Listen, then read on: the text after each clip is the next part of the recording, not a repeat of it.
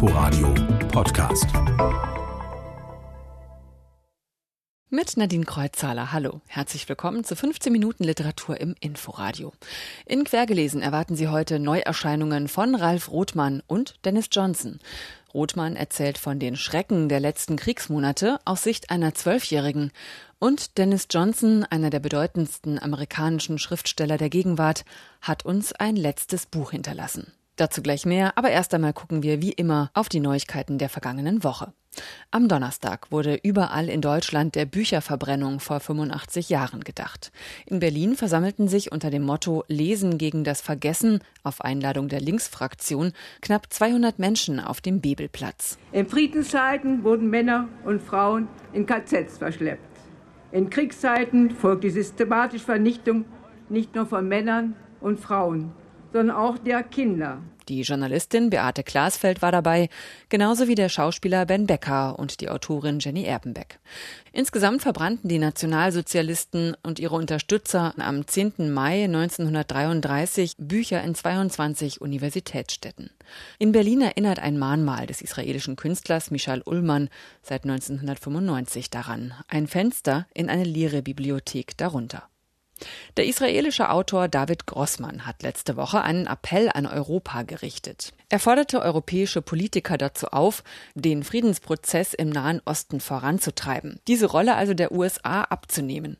Gerade Angela Merkel sei eine wichtige Spielerin in der internationalen Arena und genieße hohes Ansehen bei Palästinensern und Israelis, so Grossmann. Der Schriftsteller war 2010 mit dem Friedenspreis des deutschen Buchhandels ausgezeichnet worden und in diesem Jahr bekam er den höchsten Literaturpreis seines Landes, den Israelpreis. Gerade ist sein Essayband Eine Taube erschießen zum Friedensprozess im Nahen Osten erschienen. Es gibt Neues vom Räuber Hotzenplotz. Fünf Jahre nach dem Tod von Ottfried Preußler und 45 Jahre nach dem letzten Band, den er geschrieben hat, erscheint im Thienemann Verlag Der Räuber Hotzenplotz und die Mondrakete. Eine ganz neue Geschichte. Preußlers Tochter, Susanne Preußler-Bitsch, war durch Zufall auf ein Theaterstück ihres Vaters gestoßen. Aus der Vorlage hat Preußler-Bitsch ein neues Hotzenplotz-Abenteuer entwickelt. Es soll in der Woche nach Pfingsten erscheinen. Soweit die literarischen Neuigkeiten. Kommen wir zu den Neuerscheinungen. Am Montag ist der neue Roman von Ralf Rothmann erschienen, Der Gott jenes Sommers. Damit knüpft er an seinen Erfolgsroman Im Frühling sterben von 2015 an. Er erzählt diesmal aus der Perspektive einer Zwölfjährigen von den letzten Monaten des Zweiten Weltkriegs. ARD-Kulturreporter Jürgen Deppe hat den neuen Ralf Rothmann gelesen. lag sie lesend auf ihrem Bett und hörte die Flugzeuge über dem Gut, versuchte sie sich vorzustellen, wie das überschneite Land mit dem Kanal in den Augen der Piloten aussah.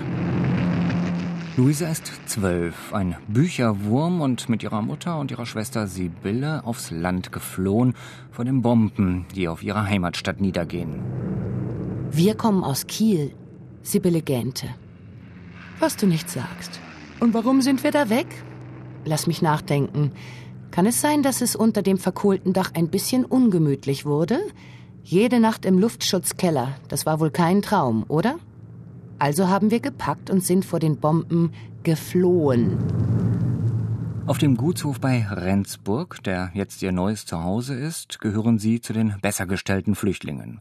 Die aus dem Osten müssen sich in Nebengebäuden und Scheunen einrichten. Eine von denen prognostiziert für die Zukunft Schauerliches. Wenn wir den Krieg verloren haben und die asiatischen Horden kommen, sagte sie beiläufig, erschießen sie übrigens die Kapitalisten. Das hat mir eine Flüchtlingsfrau aus Schlesien erzählt. Die hatte noch Blut am Schuh. Und wir werden brutal vergewaltigt. Mama, Gudrun, Billy, alle. Zerkratzt euch schon mal den Mund, dann denken die, ihr habt Syphilis und lassen euch vielleicht in Frieden. Luisa hört das wohl, es erreicht sie aber kaum. Das Mädchen ist in eine Welt aus Büchern geflohen und sie ist heimlich in einen Melker verknallt, den man schon aus Rothmanns vorangegangenem Roman kennt. Doch dann sieht sie sich am Rande eines rauschenden Festes linientreuer Nazi-Karrieristen durch den Mann ihrer Halbschwester bedrängt. Das Geräusch, das seine gepflegten Nägel an den Hornknöpfen der Hose erzeugte, klang ihr wie das Brechen winziger Knöchel und plötzlich hatte sie die Vorstellung, auf einem Haufen kalter Tiere zu liegen. Rasch setzte sie sich auf, rückte etwas zur Seite auf den Säcken und starrte doch seine Hand an, ihr Wühlen hinter dem schwarzen Stoff.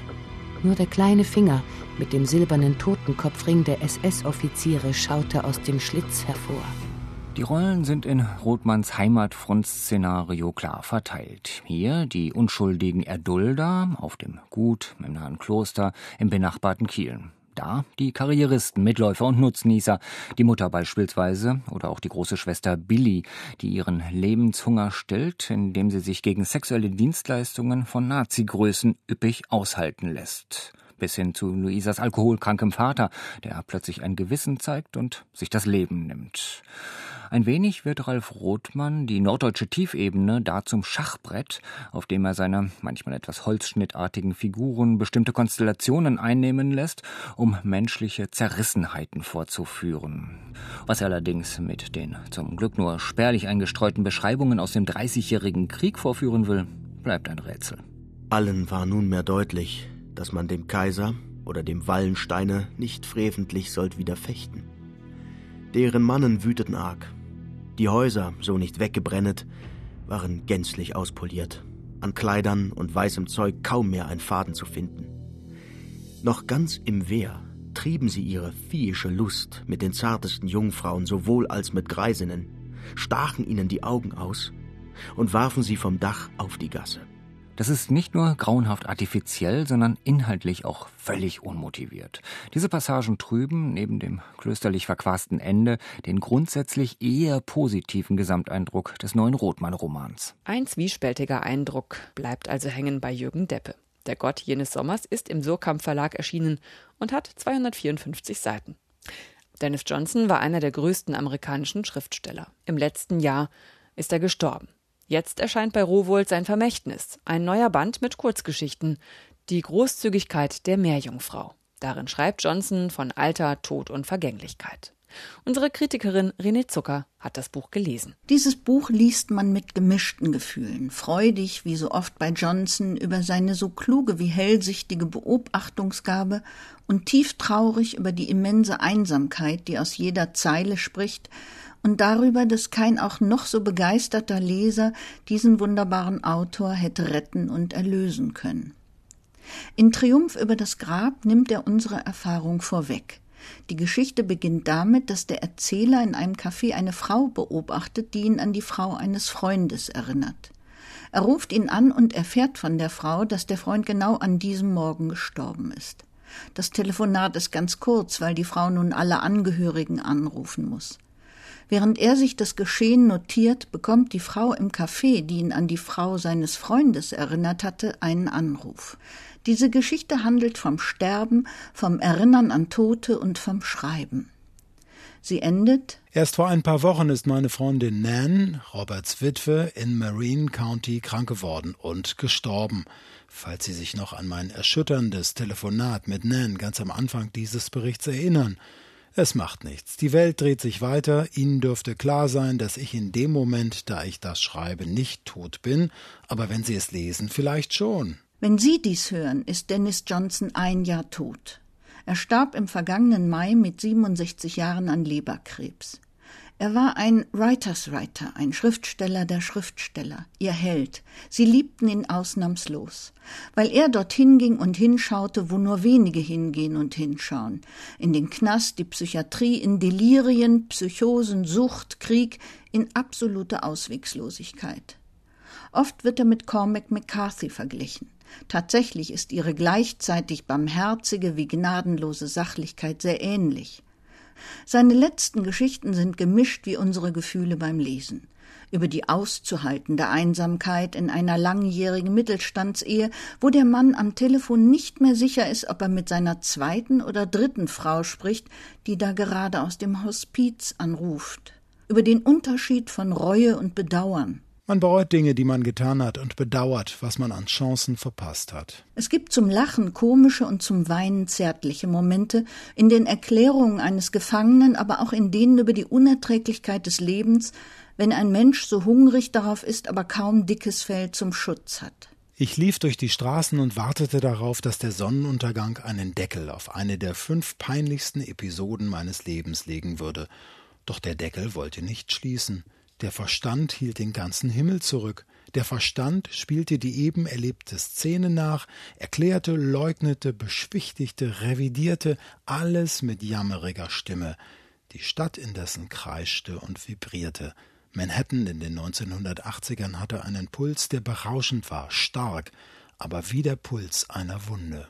Die Großzügigkeit der Meerjungfrau ist das wunderschöne Testament eines großen Schriftstellers, für den das Schreiben immer easy work, leichte Arbeit war. Dennis Johnson, die Großzügigkeit der Meerjungfrau und andere Erzählungen. Bettina Aberbanell hat das Buch aus dem Englischen ins Deutsche übersetzt. Mehr Informationen dazu und auch zu den anderen quergelesen Themen finden Sie auf inforadio.de.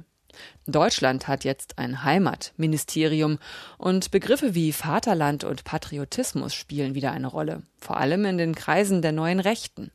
Die Schriftstellerin, Philosophin und Fernsehmoderatorin Thea Dorn schreckt vor diesen Begriffen nicht zurück, im Gegenteil, sie sagt, wir sollten diese Themen nicht einfach dumpfen Populisten überlassen. In ihrem neuen Buch Deutsch, nicht dumpf, fragt sie jetzt, wie viel Patriotismus braucht Deutschland eigentlich? Es ist dezidiert ein politisches Buch, ein Versuch, diese Begriffe, die im Augenblick so irrational heiß umkämpft sind, ein wenig zu sortieren und der Ordnung reinzubringen. Thea Dorn nennt ihr Buch einen Leitfaden für aufgeklärte Patrioten. Was meint sie damit? Ein aufgeklärter Patriotismus weiß, dass er nur dem Vaterland Loyalität oder gar Liebe schuldet, das ein gerechtes Vaterland ist. Nicht um jeden Preis. Und ich habe zwei lange verschollene, vergessene Theologen aus dem späten 18. Jahrhundert ausgegraben, die genau diese Fragen sich stellen. Welchem Vaterland schulde ich eigentlich Loyalität? Und die kommen auch zu dem Schluss. Nur dem Vaterland, das mir ein freies Leben sichert.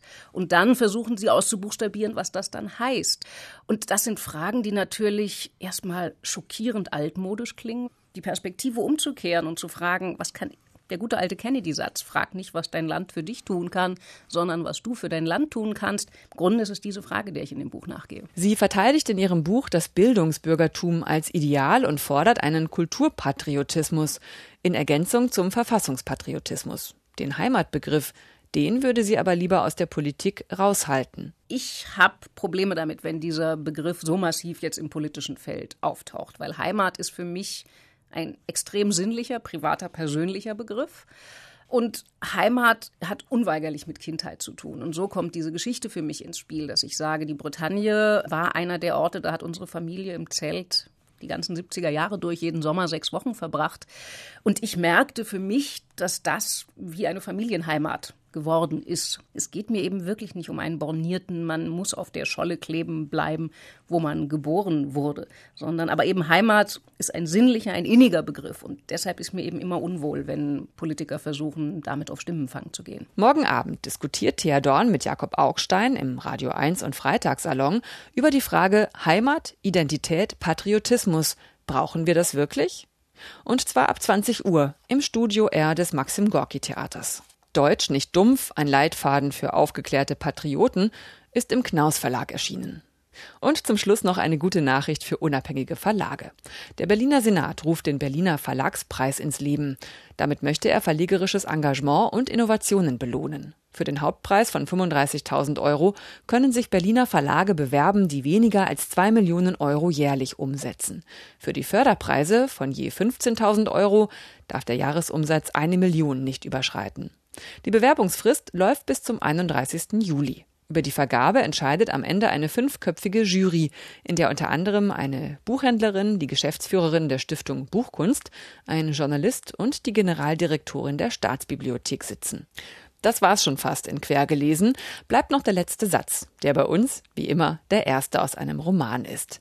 Diesmal kommt er aus So enden wir von Daniel Galera aus Brasilien. Er ist zurzeit im literarischen Kolloquium zu Gast und liest dort am Dienstag aus seinem Roman. Und das ist der erste Satz. Dieser plötzliche Drang, die Zerstörung der Welt voranzutreiben, hatte mit dem Gestank von Menschenscheiße auf den Gehwegen zu tun, mit den Dämpfen, die von den Müllcontainern aufstiegen, dem Streik der Busfahrer und der allgemeinen Verzweiflung über die Hitzewelle, die Porto Alegre gegen Ende jenes Januars überrollte. Aber wenn es ein Vorher und Nachher gab, einen Bruch zwischen dem Leben, das ich bisher geführt hatte, und dem, das mich anscheinend erwartete, dann war es die Nachricht, dass Andrei am Abend zuvor bei einem bewaffneten Raubüberfall ums Leben gekommen war. in der Nähe des Universitätskrankenhauses, nur wenige Straßen von meinem jetzigen Standort entfernt. Einen schönen Sonntag wünscht Nadine Kreuzhaler. Machen Sie es gut. Inforadio Podcast.